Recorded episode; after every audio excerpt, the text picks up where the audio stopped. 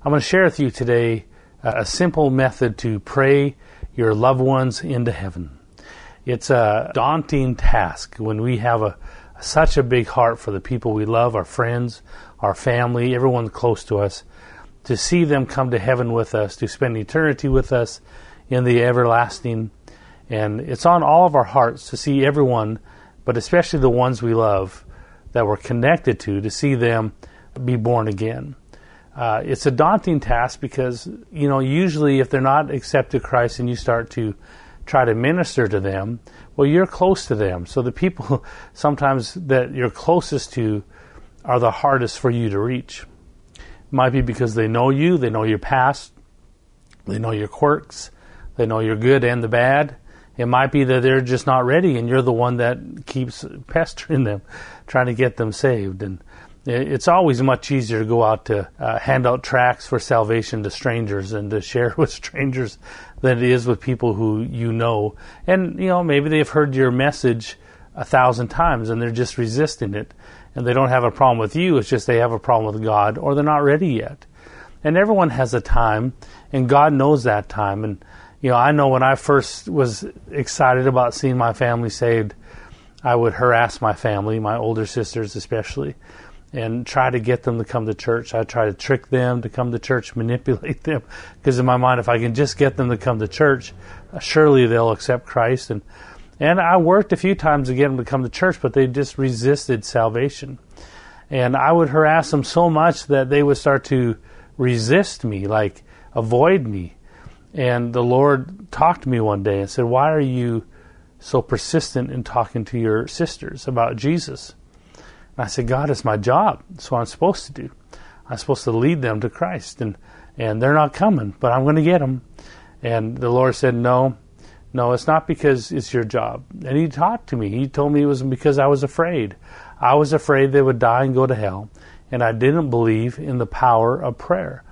And that's the real heart of my problem then was I didn't understand and didn't believe in the power of prayer, so I took it into my own hands to make sure my sisters would be born again. And I was doing a better job of chasing them away from God than I was to bringing them to Christ. And the Lord taught me to pray for them because they could stop me from talking to them and witnessing to them, but they could not stop me from loving them and praying for them. And it was when I began to put my trust in the prayer and in the power of prayer and the power of spiritual authority that I, I was free to love my sisters and my family members who weren't born again.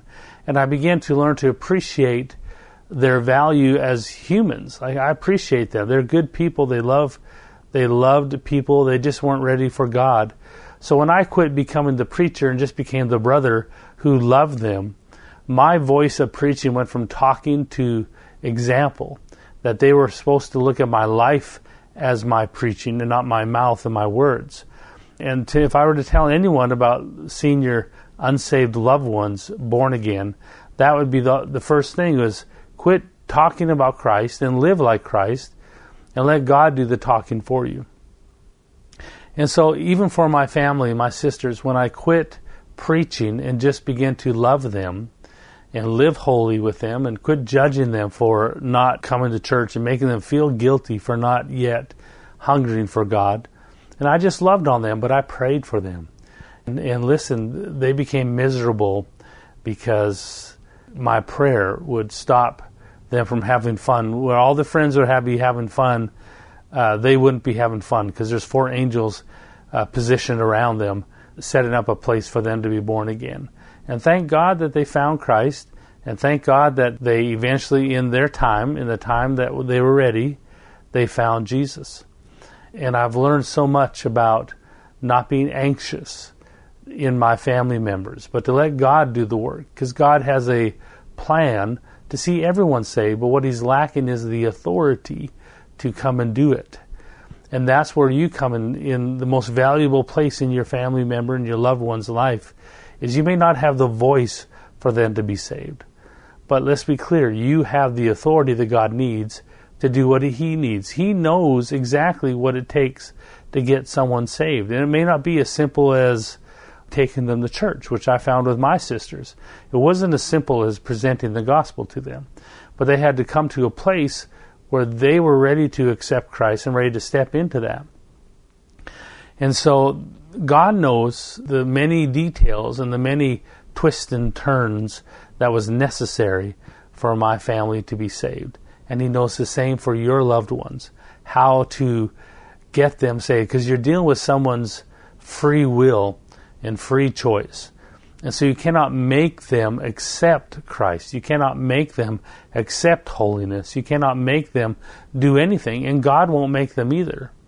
And so to get them from where they are in their understanding to where they're hungry for God or searching for truth, that's something God can do. But He needs our help, and our help is in authority. I'm going to read a few verses here. Uh, let's look over here in John. John chapter 4. And by the end of this session, I'm going to share with you the simple prayer you can pray where you give God the authority. That's the power. The power of prayer is not saying all the right words. It's not being eloquent and knowing how to change, you know, say the, the fancy words. Some guys praying, they're great at praying, and I'm jealous. My prayers for God are always simple uh, because mostly what He needs in your family situation is not for you to educate God on what they need. He knows exactly what they need. He just needs you to lend authority. And that's done without having to be elaborate in your prayers. And so we're going to read here out of the book of John, chapter 4. We'll start on verse 11. And we're going to paint a picture of God's heart because when when we understand God's heart, we begin to see that he loves your loved ones more than you do. He desires for them to be saved more than you do. But he also knows how to get that them to that place and understand this there's no one who can run from God. There's no one. I don't care how bad off they are or how their lifestyle is, they cannot run from God. God's too smart for them. He knows how to walk them into places and encourage them to leave places. He knows how to whisper the right things in their ear and to send the right people into their life. All that God lacks in our loved one's life is the authority, the authority to do what He knows to do already. So, your loved one, I don't care how bad off they may seem, how much they may have said, I don't want God, get out of my, out of my way, get out of my life. They're not too smart for God. And we're going to end this session with a prayer, a simple prayer, where you can lend your authority to God and then begin to watch Him do all the work that frees you to enjoy your family. I learned with my sisters that when I was not preaching to them but loving on them, that I could go to their party and sit there while they drank and play cards with them and enjoy them and conversate with them about life and everything else because I no longer had to be the preacher to bring them to Christ. I freed myself of that burden of being the Holy Spirit and let the Holy Spirit do His job. And I became their brother and their family member and their loved one who loved them and appreciated them for who they were. And in that, there was so much healing in my life, in, in our family, because their avenue to God was now in God's hands, not in my hands. And they could feel it. I could feel the difference when I started to trust prayer, started to trust God instead of trying my own way to push things through. And many of us, we have that problem because we don't trust God. We don't trust the power of prayer. So we try to push things through. And there's a patience when you're dealing with other people's will. When you're dealing with other people's decision making, you cannot make them do it. Then, then you have to wait until God's able to work with them until they themselves are ready. And God knows how to get them there. Let's start in John chapter 4. Let's start in verse 4. But he needed to go through Samaria. So he came to a city of Samaria, which is called uh, Sychar, near the plot of ground where Jacob gave to his son Joseph. Now Jacob's well was there. Jesus, therefore, being wearied from his journey, sat thus by the well. It was about the sixth hour. A woman of Samaria came to draw water. Jesus said to her, Give me a drink. For his disciples had gone away into the city to buy food. Then the woman of Samaria said to him, How is it that you, being a Jew, ask a drink from me, a Samaritan woman? For Jews have no dealings with Samaritans. And Jesus answered and said to her, If you knew the gift of God, and who it was who says to you, Give me a drink, you would have asked him, and he would have given you living water. The woman said to him, Sir, you have nothing to draw with, and the well is deep. Where do you get that living water? Are you greater than our father Jacob, who gave us the well and drank from it himself, as well as his sons and the, his livestock? Jesus answered and said to her, Whoever drinks of this water will thirst again. But whoever drinks of the water that I shall give him will never thirst. But the water that I shall give him will become in him a fountain of water springing up into everlasting life. And we know he was talking about salvation here, because salvation was through the Jews, but also for the Gentiles. The woman said to him, Sir, give me this water, that I may not thirst, nor come here to draw. Jesus said to her, Go call your husband and come here. Now we know this story. Um, the woman answered and said, I have no husband. Jesus said to her, You have said well, I have no husband, for you have had five husbands, and the one whom you now have is not your husband. In that you spoke truly. The woman said to her, Sir, I perceive that you are a prophet. Our fathers worshipped on this mountain, and you Jews say that in Jerusalem is the place you ought to worship. Jesus said to her, Woman, believe me, the hour is coming when you'll neither on this mountain nor in Jerusalem worship the Father. You worship what you do not know. We worship for salvation is of the Jews. But the hour is coming, and now is when the true worshippers will worship the Father in spirit and truth, and the Father is seeking such to worship Him. God is spirit, and those who worship Him must worship in spirit and in truth. Again, talking about salvation that was able to come to her after Jesus was glorified. The woman said to him, verse 25, I know the Messiah is coming, who's called Christ. When he comes, he will tell us all things. Jesus said to her, I who speak to you am he. And at this point, the disciples came and marveled that he talked to a woman. Yet no one said, What do you seek, or why are you talking with her? The woman then left her water pot, went her way into the city, and said to the men, Come and see a man who told me all things that I ever did. Could this be the Christ? Then they went out to the city and came to him. And in the meantime, the disciples urged him, saying, Rabbi, eat. But he said to them, I have food to eat of which you do not know. Therefore the disciples said to one another, Has anyone brought him anything to eat? And Jesus said to him, My food is to do the will of him who sent me and to finish his work. So they're wondering who brought him food if he's not eating.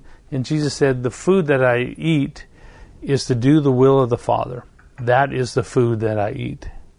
Verse 35 Do you not say there are still four months and then comes the harvest?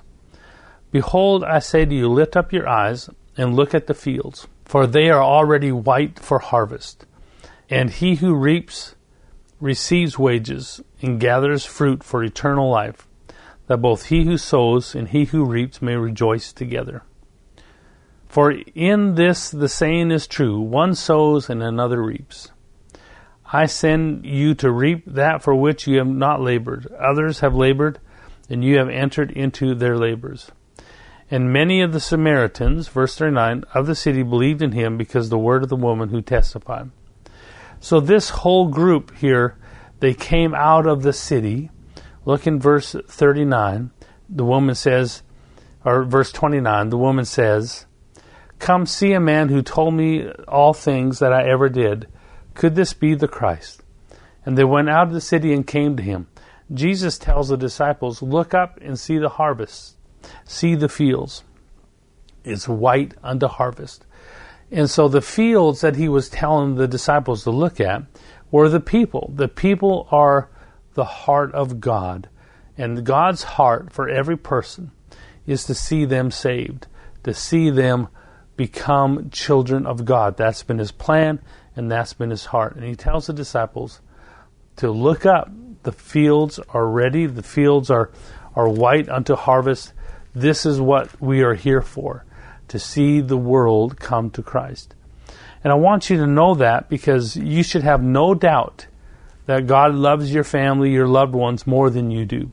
And have no doubt that God knows exactly how to get your family member, your loved one, from where they are to where they need to be to find and accept Jesus as their Lord and Savior.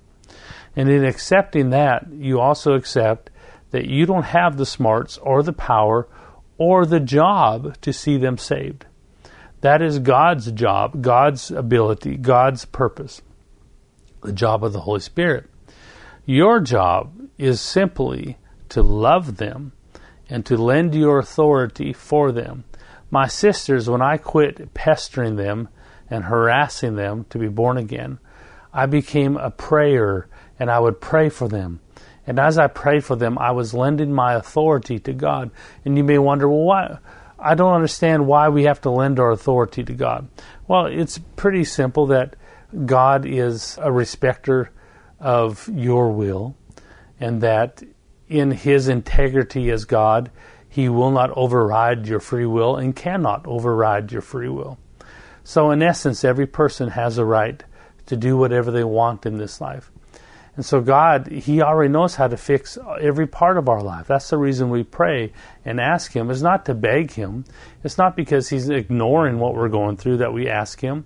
We ask Him to answer our prayers because that is us giving Him permission and authority to step into our life and to help rescue us and to help fix us. That's why praying in tongues is so important because when you pray in tongues, the fact that you said it means that you are lending your authority to that prayer. So God God knows that you have asked him to answer a prayer and he is not overriding your free will. Otherwise every person would be saved instantly because God would just override all of us and make us robots. But he did not make us robots. He made us individuals with the right to choose and make choices, including your loved ones. And so there's no one who is too hard for God. There's no one who's too far gone for God. I honestly believe that if I'm praying for someone to be born again, as long as I'm praying for them that they cannot die until they accept Christ. And I've had many people who've been praying for loved ones, even those on their deathbed, and they've accepted Christ at the last moment.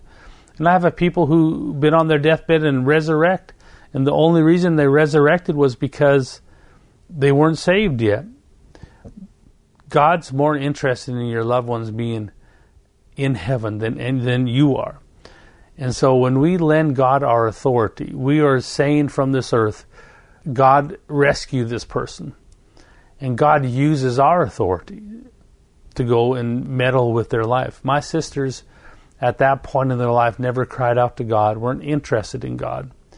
But the problem was they had a little brother who would cry out to God and pray and believe God. And so, because I was saying their names and praying for them, God would use my authority to go and touch their lives. And they weren't crying out for God, so He was limited to what He could do in their life. But I was praying. And because and who better to pray for your loved ones than you? Now, there is intercession that goes on all around the world for different areas and different people. And God uses every bit of intercession and every bit of authority He can to rescue people. But who better to put on the heart to pray for loved ones than you? Because you're, you're compassionate and you desire to see them saved more than anything. But you're limited because you don't have the smarts and the ability to get them there. And so that's why we sometimes turn into manipulation, trying to trick them to find God. And that's why many times many of our attempts to get them to find God failed along the way. But God's smarter than your loved one. And He's smarter than you, and He's smarter than me, and He's smarter than the devil. And He knows how to get them there. He just needs our help with authority. I'm going to read out of Matthew chapter 9. And uh, let's just read in verse 35. We'll start there. Then Jesus went about all the cities and villages, teaching in their synagogues, preaching the gospel of the kingdom, and healing every sickness and disease among the people. And when he saw the multitudes, he was moved with compassion, because they were weary and scattered like sheep having no shepherd. Then he said to his disciples, The harvest is truly plentiful, but the laborers are few. Therefore, pray the Lord of the harvest to send laborers into his harvest.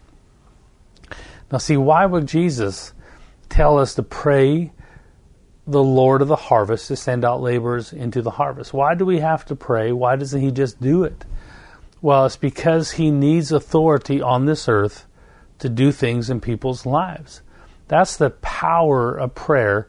The power of praying for your loved ones is that you're lending, you are actually lending authority on this earth for God to come with all of heaven and all the smarts of heaven and all the power of heaven to come into a situation and to do what He loves best, which is to see people get born again into the kingdom of God. I mean, that's why the angels celebrate when someone gets saved, because they're actually birthed into the kingdom of God. That's the greatest and the happiest heaven is, is when someone gets saved. And so, why do we need to pray for the Lord of the harvest to send out laborers into his harvest? The reason we pray is to give God the authority to do what he knows to do in our loved one's life.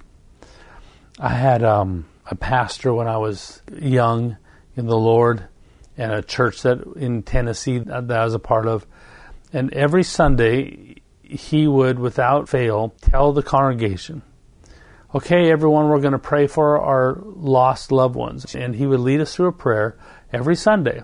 It was just a simple prayer. And I'm repeating what he did with you today because it, it really was powerful and it impacted me. And we would say a simple prayer. And in that prayer, we would call out the names of our unsaved loved ones. And then we would pray for God to send people into their life. And see, one of the things I had to get free from was that I had to be the preacher to preach the gospel to my loved ones. And again, sometimes you're the worst preacher to preach the gospel.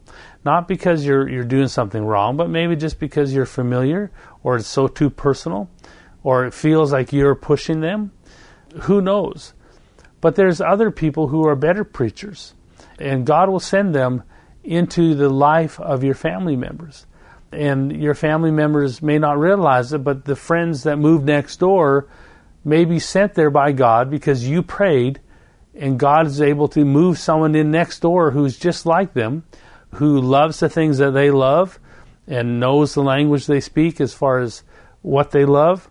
But that one person's born again and maybe the voice that God uses to nudge them towards Christ. And who knows how much nudging it takes, but God knows, and He knows how to nudge people and, and bring them to a place to where they will humble themselves and ask Jesus into their heart. And if you're praying for someone to be saved, you have to let go of time.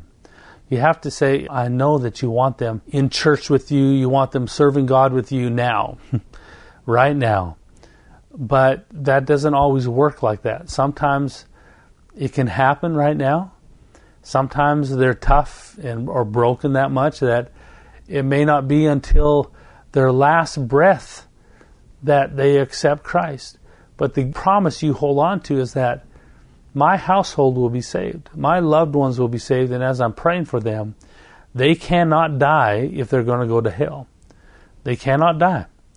But the goal of God and you is to see them born again and go into heaven which means you let go of time and say, God, if they get saved tomorrow, I will celebrate. But if it's not until 30 years from now, their last breath, that they get saved, that's between them and you, God. But I know that they'll be in heaven with me for eternity.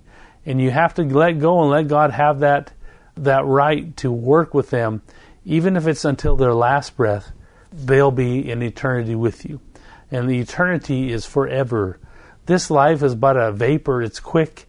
Uh, a billion years from now, this life will seem like nothing, but yet it is the seed to eternity for us. And so it may seem like too long to wait 10 years or 15 years or even 30 years, but you're letting go of that right to say, I need it now, God, and you're saying, God, they're in your hands. But your guarantee, your promise to God and from God is that you'll spend eternity celebrating with them because they have someone who is prayed for them. They can stop you from talking to them. They can stop you from witnessing and teaching them about Christ. They can avoid you. They can run from you. But they cannot stop you from loving them and they cannot stop you from praying for them. And when we pray for them, we're praying for the Lord to send laborers into the harvest. That means that He may not send you into the harvest. He may not send you into their life. He may try to send you away from their life so that He can send others into their life. And I've seen that happen many, many times. I remember one of the, the things that we would pray for all the time, that every Sunday when the pastor would say, Okay, I want you to, to say the names of your loved ones. And I always pray for my grandmother. We called her Nanny Robidoux. Now, my dad, my birth dad, was Frank Robidoux. He was my dad that I was born to. My original last name was Robidoux, Alan Robidoux. And he passed away when I was four. And since then, uh, you know, my stepdad, who's my dad, is Ken Taylor. And that's why I go by Alan Taylor. But for the first four years of my life, my dad was Frank Robidoux. And his mom, my grandma, we called her Nanny Robidoux. And Nanny Robidoux was known to be just a, a tough French, older French lady. And uh, my mom tells stories. Now, uh, my only experience with Nanny Robidoux was that she loved me and that she was kind to me.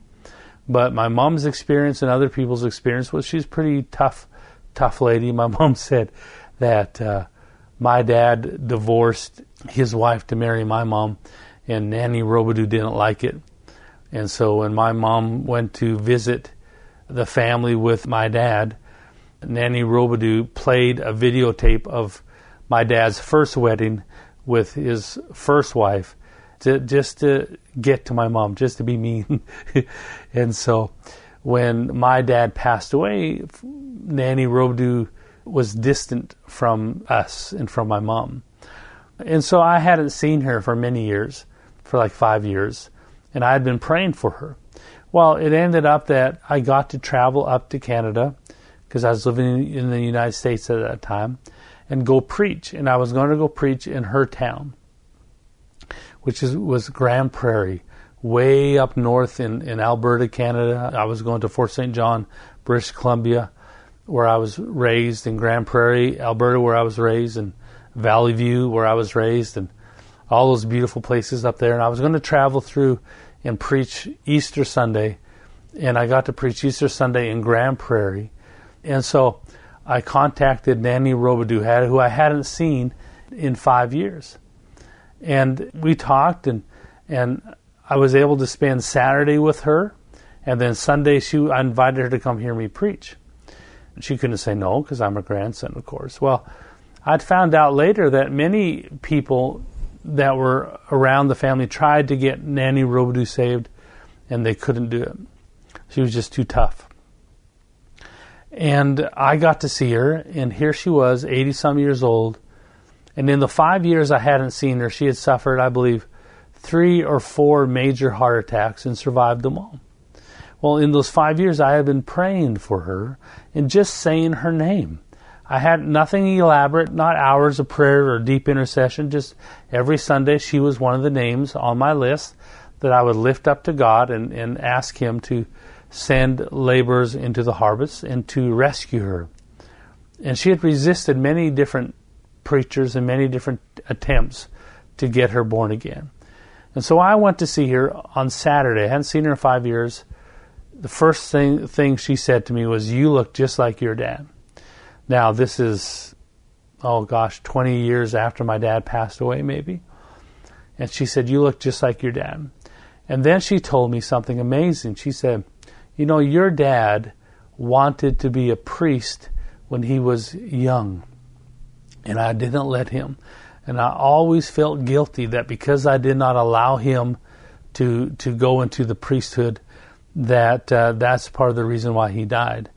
And I was really amazed at God's gracious and love for her because even though she had a reputation for being tough, never to me, but to, you know, to others, I found in her that she loved her kids.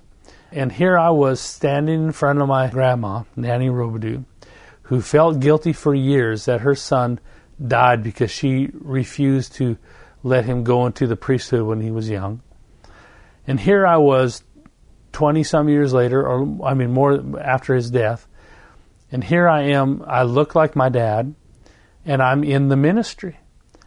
And I thought, wow, God is healing her of brokenness.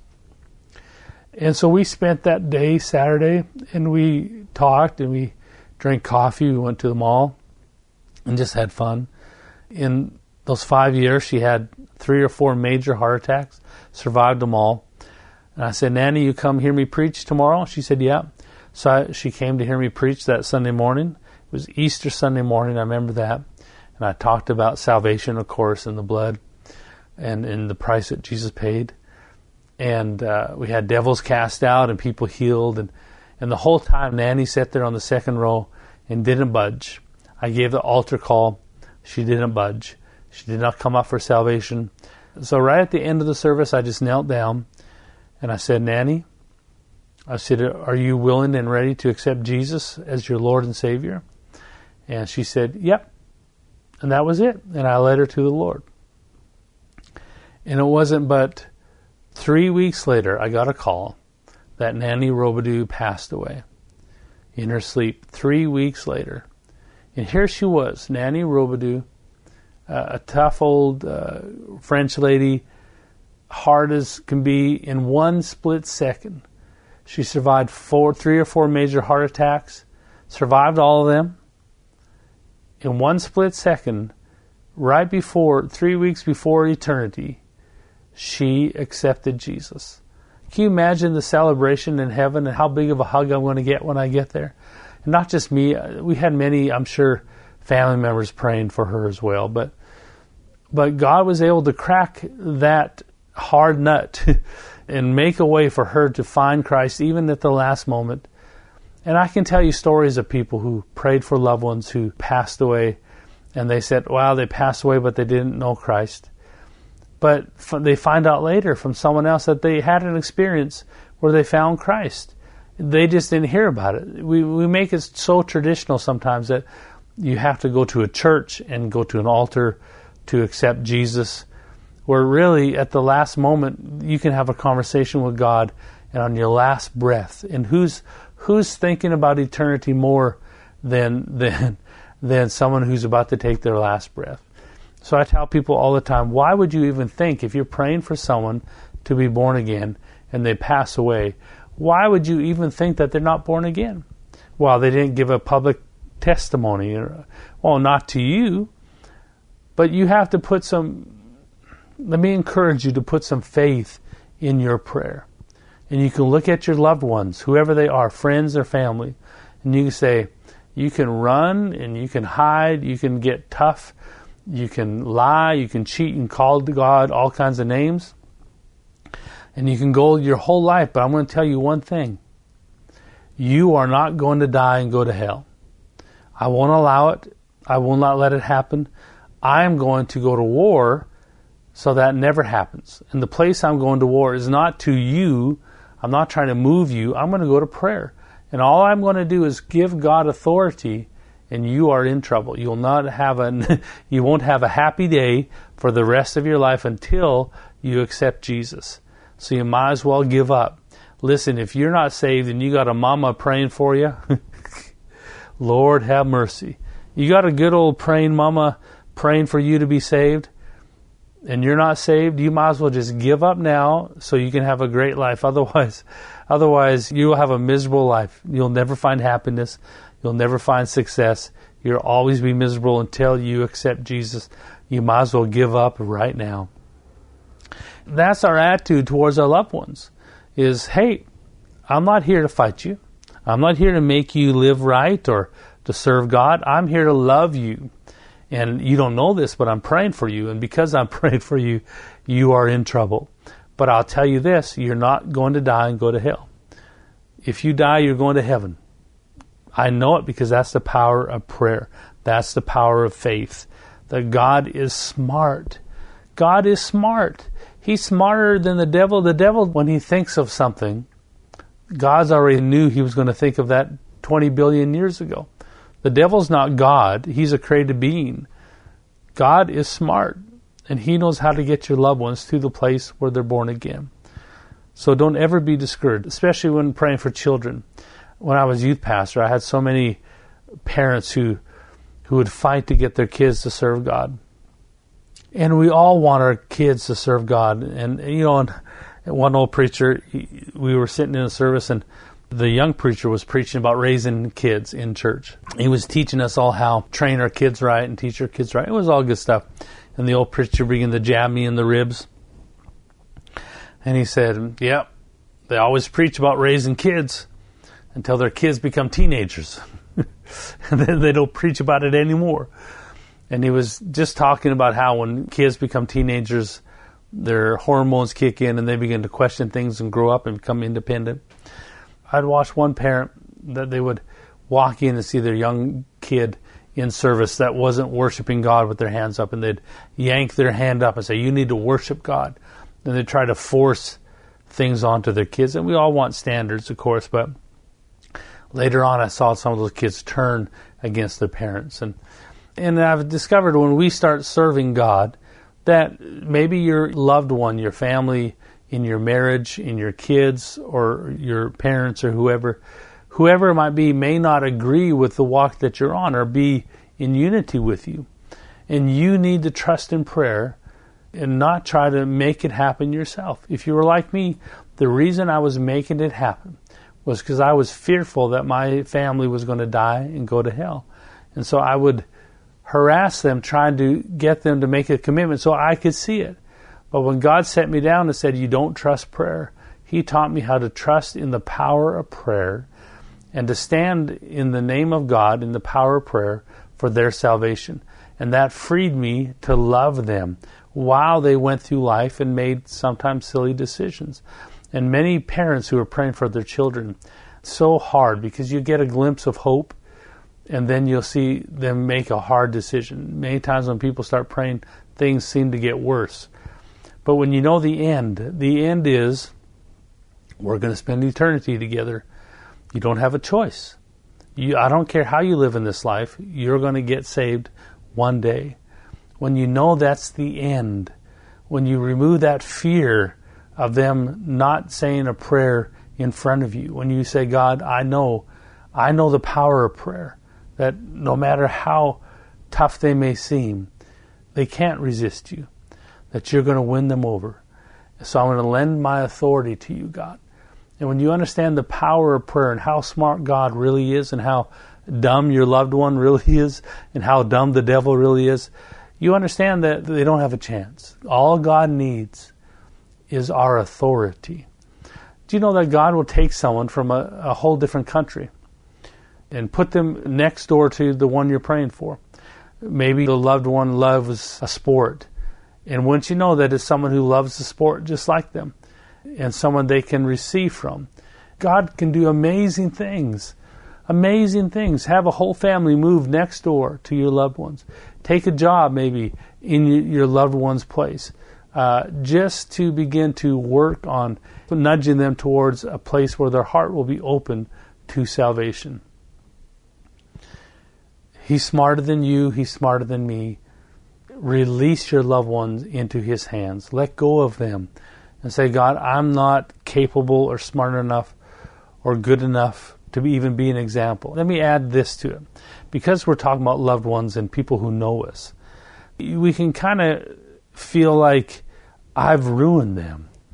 You know, God, I, my family knows my weaknesses. And back then, I was horrible. I claimed to be Christ, a Christian, Maybe you've had that experience where you weren't living right and you were a Christian and you think, man, I've ruined my kids. My kids said they don't even want God because of the example I was. Maybe you were too hard on people or, or maybe your family thinks you're a joke. I don't know, but I will tell you this none of that matters. None of that matters. You could be the one who ruined their taste of the gospel. None of that matters because if you're the one praying for them, all God needs is your authority. He doesn't need your perfection. Yes, our best preaching is if we live right and live in love and holiness, then that's an example of truth to the people that we're not we're living what we preach. But irregardless, your authority, no matter what your past is, is what God needs. And if you're lifting up the names of your family members, then you're lending God the authority that He needs. And I'm going to read this again in Matthew chapter 9. Then he said to his disciples, verse 37, The harvest is truly plentiful, but the laborers are few. Therefore, pray the Lord of the harvest to send out laborers into his harvest. The guidance here is not to go out and lead everyone to the Lord. There's so much people just trying to spit out, Jesus loves you and saying, hey, you need to accept Jesus. And there's times for that, and I think there's people called to that specifically, but there's times for that. But listen, a great soul winner doesn't just spit out the same thing, they know how to share what can be received. And so you don't have to be the great soul winner of your family and your loved ones. You have to be the one who gives God the authority and prays for them. And in praying for them, you are asking Him to send laborers. Now, you might be that laborer like I was for Nanny Robidoux. I was the laborer that God sent into her life, but I can't tell you there's probably a thousand situations leading up to that one moment that God arranged to nudge her heart to receive, including the weekend where I got to spend time with her and lead her to the Lord and to celebrate her in heaven it was the prayer, not my preaching, that got her to be saved. It was the prayer and lending of authority that got her to that her heart to that place. Not just me. It was the prayer. God did it. And He'll do it for your loved ones too. And you might be the one who preaches to them and leads them to the Lord. You may never hear it. They may just come to church and get saved and say, Man, that preacher was great. And you say, What are you talking about? I've been preaching that to you a hundred times. Why are you giving them glory? That happens all the time when I travel and preach at churches. People go to the pastor and say, Oh, that Brother Allen, that preacher, Pastor Allen, he preached such a, a great message this Sunday. Wasn't that a great, Pastor? And the pastor says, You know, Allen, I've been preaching the same, whatever you preached, you won't believe I've been preaching the same thing for four weeks and no one told me I preached a good message. But you preach it once and they think it's glory cloud. And it's like that's how God works. Is the guy who does all the work usually doesn't get any of the credit, and God gets all the glory anyway. So as we pray for your loved ones, I'm going to just make it simple because this is what I want you to learn to do. You don't have to go into deep intercession. God can take you there. You don't have to go there. You're not trying to talk God. We saw in John how the heart of Christ was to see the field uh, harvested. That we're not trying to talk God into seeing your family or your loved one saved. The reason we're praying is not trying to convince God to do something. We're not trying to talk God into do something. You know, sometimes we pray and we tell God the whole story. God, my aunt so and so, she's been married four times, she drinks, she does this, and we try to rat them out to God and tell God all the details as if He doesn't know. And we make it such a chore to pray that we get tired of praying. When really it's a simple, simple prayer that we can do. It's a simple, simple thing, and that is to simply lift up their name to heaven. And the moment we say their name, God links that name to them from your authority and goes and rescues them. Remember the story of the soldier who prayed for his servant. And God went and healed his servant that very hour. Jesus said the word, and the word went forward, and that his servant was healed that very hour. Well, that servant was healed that very hour, but not the servant next door, because God uses authority to work. He needs our authority to do the things that He knows to do. So remember, before we pray, remember God's smarter than you are, He's smarter than your loved ones, He's smarter than the devil. God already knows how to get them from where they are to where they're born again. And our prayer is releasing them from our hands, from our obligation to see them saved, and placing them into God's hands with this knowledge and trust that no matter what it takes, God, I place them into your hands to see them saved, that they will not die and go to hell, that no matter what it takes, if it's on their last breath, they're going to get saved. If it's now and they have a great life serving God, that's the best. But God's willing to work and needs to work through their free will. So it's not as simple as knocking them in the head and dragging them to church and saying, get saved now or else. It is a negotiation. It is a work that has to happen that God knows how to do and He'll get them there. Your job and my job is to love them and to pray for them and the trust that prayer is really working in their life. Even when it looks bad and it, goes, it seems like it's getting worse, it's not. It's working. God is working. So we're going to pray.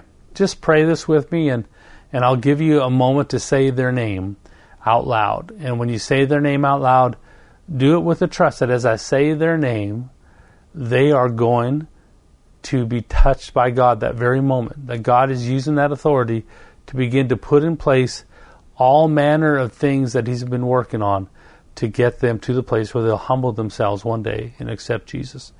And will trust that they will not die and go to hell, that it cannot happen, that they will get to heaven. Whenever that is, that's between them and God. So let's pray. And just pray this with me. Father, we place our loved ones into your hands. It's no longer my burden or our burden to see them saved. We place that into your hands. We take our authority right now that we hold in their life and in our family, and we take our authority that we hold on earth. And we pray, Father, for them to be saved. And we pray that you will send the laborers into their life. We pray that whatever needs to happen, Father, will happen in their life, that they will be saved. We pray with confidence that you're amazing. We pray with confidence that you are able. We pray in confidence and do not fear. We will not let ourselves fear for one moment. We know that our loved ones will be in heaven with us. In Jesus' name. So, Father, I lift up, and now's where you'll say their name. I lift up and say their name out loud. You may have a long list, so I'm giving you a few moments. Say all their names. And Father, as I lift them up, I thank you that right now, this moment, angels are working around them, the Holy Ghost is working in them, the anointing of God is surrounding them, and you're beginning to work on their life.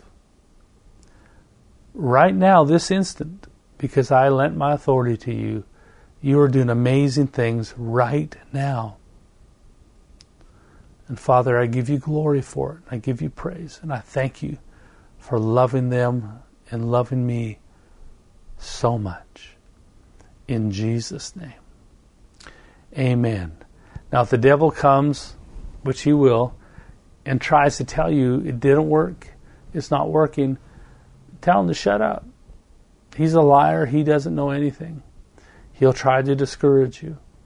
You continue, even if it's just every week or every day, every time they come to your heart, just say their name and say, Father, they're yours, and I thank you for touching them now. God is using your authority to rescue them, and they will be in heaven with you. Thank you for spending time with me. God bless you.